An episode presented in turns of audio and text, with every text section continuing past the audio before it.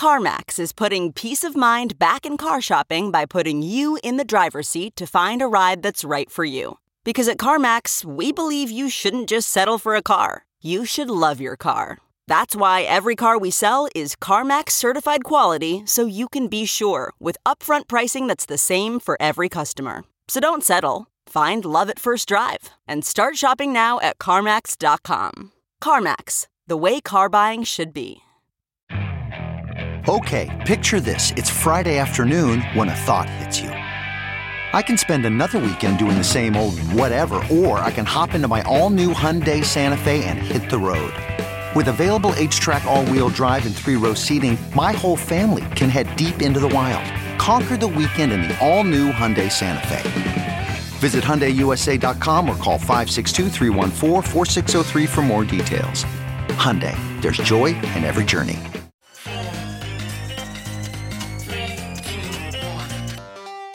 Welcome back to The Breakdown with me, NLW. It's a daily podcast on macro, Bitcoin, and the big picture power shifts remaking our world. The Breakdown is sponsored by Nexo.io, Circle, and Kraken, and produced and distributed by Coindesk. What's going on, guys? It is Wednesday, December 7th, and today we are talking about the white collar recession. One quick note before we dive in there are two ways to listen to the Breakdown podcast.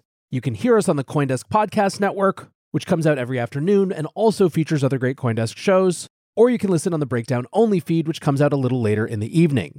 Wherever you listen, if you are enjoying the show, I would so appreciate it if you would take the time to leave a rating or a review. Today, friends, we are going to be taking just a little break from the Sam Show to catch up on the wider economy.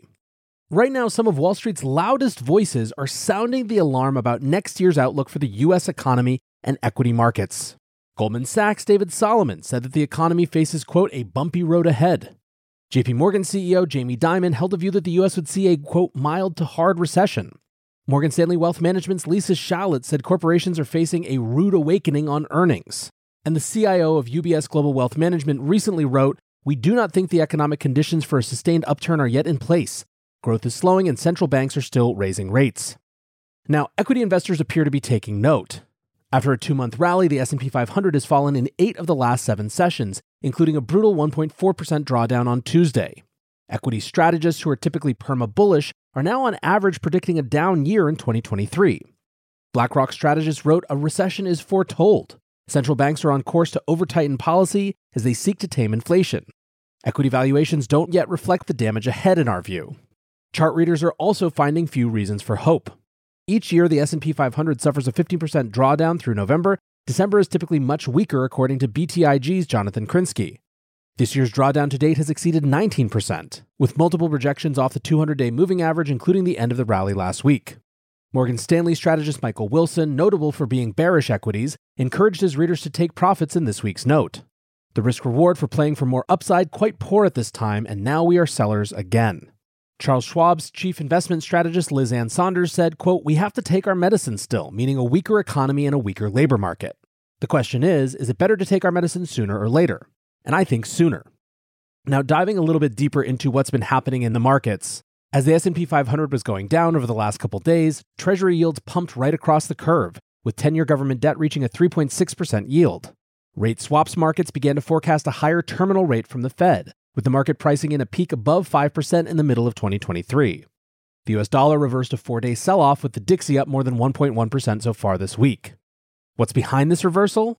Ed Moya, senior market analyst at Oanda, pointed to recent economic news coming in less dire than expected, saying, quote, Good economic news is bad news for stocks, as it will keep the risk elevated that rates might have to end up higher later next year. And this is really one of the weirder features of the economy right now is that stocks are rooting for bad signals so that the Fed has to reverse course. But that's not what we're seeing. In fact, November saw a surge in business activity in US services, according to the Institute for Supply Management's data that was released on Monday. The gauge showed the strongest monthly gain since March of last year, suggesting that section of the US economy remains robust. The equivalent gauge for manufacturing data released last week showed its first contraction since May 2020, telling the story of a two speed economy with weakening demand for additional goods. Bloomberg economist Eliza Winger said, quote, The service sector expanded at a faster pace in November, with the holiday season bolstering business activity. The price subindex confirmed the inflationary impulse in services is still strong despite more widespread disinflation in goods sectors. Now, as the final few pieces of data fall into place ahead of next week's Fed meeting, the central bank is running out of room to paint a dovish picture. As inflation continues running at multi decade highs and data shows a strong and resilient U.S. economy despite the Fed's best effort to curtail demand. In a note that reflected on this strong economic data this week, Jefferies said, quote, The Fed are going to have to hold rates at a high level sufficiently restrictive for quite a while to get inflation back down to the 2% target.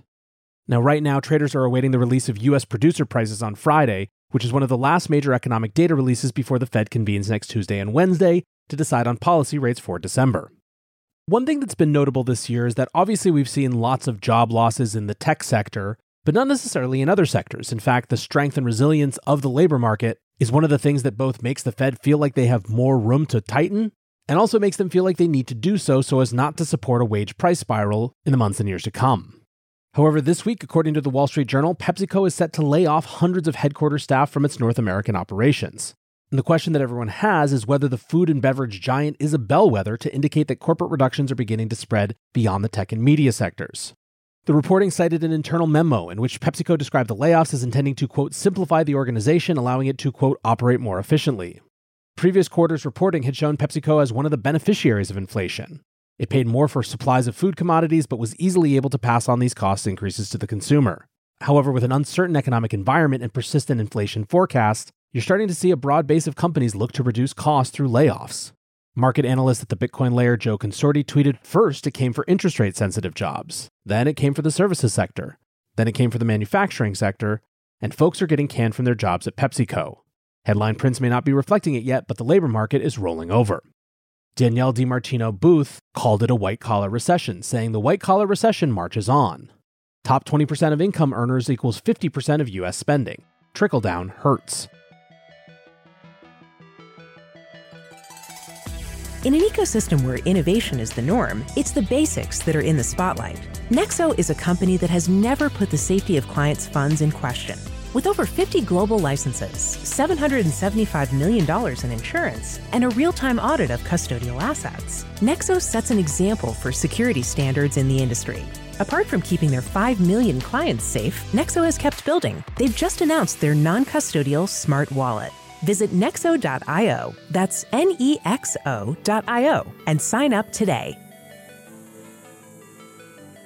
This episode is brought to you by Circle, the sole issuer of USDC and a leader in crypto that's held to a higher standard. USDC is a fast, safe, and efficient way to send money around the globe. USDC is always redeemable one to one for US dollars and has over $45 billion in circulation as of October 13, 2022. Plus, Circle posts weekly reserve reports and monthly attestations of reserve capital, letting users know that USDC is safe, transparent, and compliant with regulations. Just go to circle.com backslash transparency to see why USDC is a trusted stablecoin. As one of the largest, longest lasting, and most secure exchanges, Kraken continues to set the industry example for transparency and trust. Regular proof of reserves audits verify your balances are backed by real assets. Industry leading security keeps your funds and information safe. And award winning client engagement teams are available for support 24 7. Buy crypto instantly with fast, flexible funding options on Kraken. Download the Kraken app on Google Play or the Apple App Store, or visit kraken.com slash breakdown to join.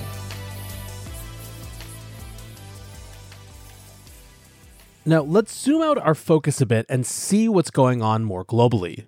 One of the big stories this week is from OPEC Plus, who have responded to volatility in the oil markets and uncertainty about forward demand by leaving oil production quotas unchanged. After taking the controversial decision to reduce production by 2 million barrels at its October meeting, a decision which has only recently been implemented, the cartel of oil producing nations has kept production steady as the global economic picture presents more questions than answers. As of this week, the European Union's sanctions on Russian crude oil exports have come into effect. At the same time, China appears to be taking the first tentative steps towards easing COVID measures, which is a move that could bring significant oil demand back to the market. Bob McNally, the president of Rapidan Energy Advisors, said, quote, with massive and offsetting fundamental and geopolitical risks bearing down on the oil market, ministers understandably opted to hold steady and hunker down. OPEC Plus, led by Saudi Arabia and Russia, will next meet in February when the global economic outlook may be clearer. More on the EU's restrictions. Russian seaborne imports into the EU will be banned, and vessels will be unable to access EU shipping or insurance services unless cargoes comply with a $60 per barrel price cap. Right now, it's not clear whether this policy will have significant effects.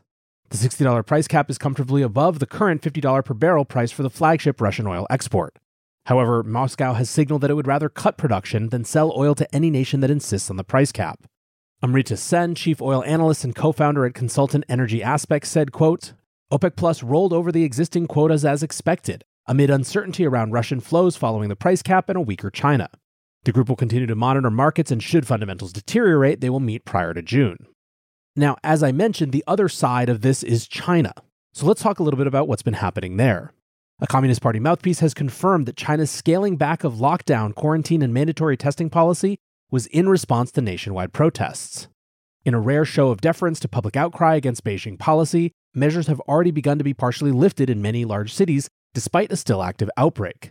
Cases are dropping rapidly, however, mandatory testing has been one of the first measures to be reduced in scale, which could go some way to explaining the fall in cases. The Chinese Communist Youth League wrote in their official WeChat account on Sunday, quote, In the past few days, there have been quite a lot of opinions about local epidemic controls. The incident has initially subsided through prompt communication and improvements. Of course, they also added that the swift response and changes in policy showed a level of responsiveness by party leaders that would be impossible anywhere else in the world. Still, the acknowledgement of the public anger at these policies is one of the first public admissions of flaws in the policy endorsed by leader Xi Jinping. Despite reports that President Xi told visiting EU officials that the unrest reflected citizens' outrage at pandemic policies, Chinese officials also criticized Washington for fomenting protests. Secretary of State Antony Blinken, for example, expressed their support for the protests. Now, these easing of restrictions marks the first major backtrack from the zero COVID policy, which has been maintained for almost three years.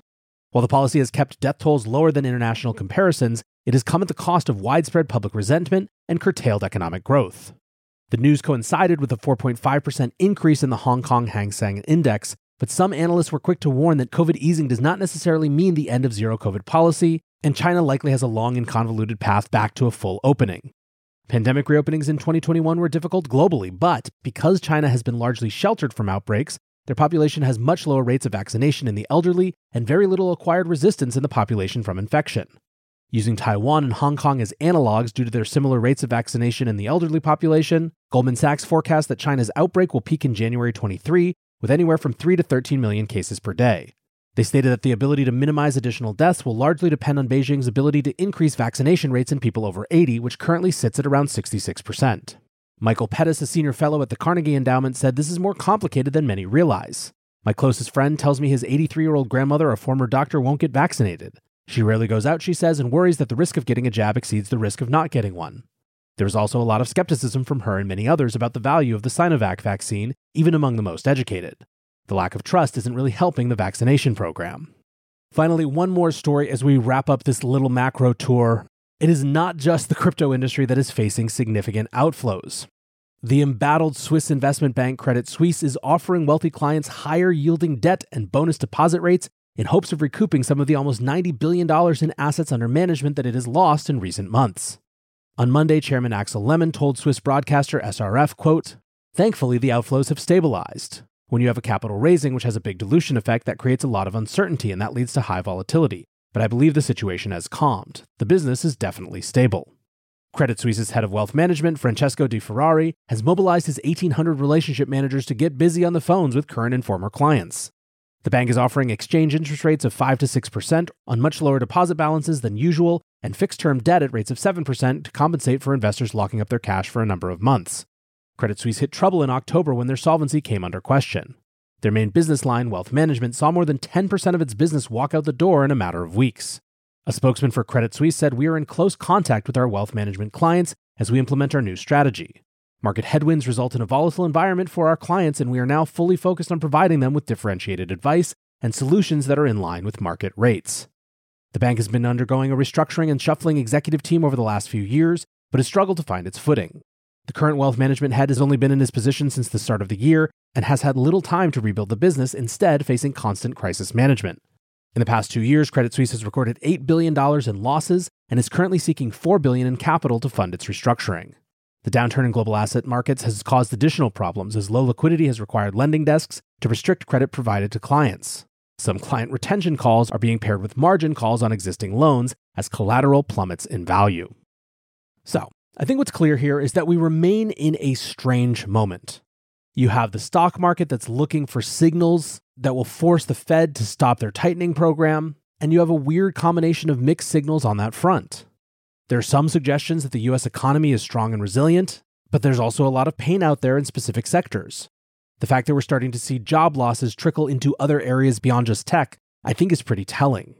But to the extent that this is a white collar recession, the question is going to be is that enough to get Powell and the Fed to pivot? And right now, it certainly doesn't seem so. However, as you heard, next week is the FOMC meeting, and that will tell us a whole lot more. For now, I want to say thanks again to my sponsors, Nexo.io, Circle, and Kraken, and thanks to you guys for listening. Until tomorrow, be safe and take care of each other. Peace. Ah, spring. Nothing like the world progressing towards summer to inspire your own progress. That's what life's all about in your career, relationships, and your finances. Let's talk about that last one. With the Chime Secured Credit Builder Visa Credit Card, it's easy to start building credit with everyday purchases and regular on time payments with no annual fees or interest. So your weekly grocery run can feel even more productive, and that morning coffee can taste like a little victory. And if your credit scores grow, so could your opportunities to get lower rates on loans, like for a new ride or finally having a home to call your own. Sounds like progress, right? With Chime Secured Credit Card, you can start improving your credit scores right away. Get started today at chime.com slash build. That's chime.com slash build. Chime. Feels like progress. The Chime Credit Builder Visa Credit Card is issued by Bancorp Bank NA or Stride Bank NA, members FDIC. Out of network ATM withdrawal and OTC advance fees may apply. Terms and conditions apply. Go to chime.com slash disclosures for details.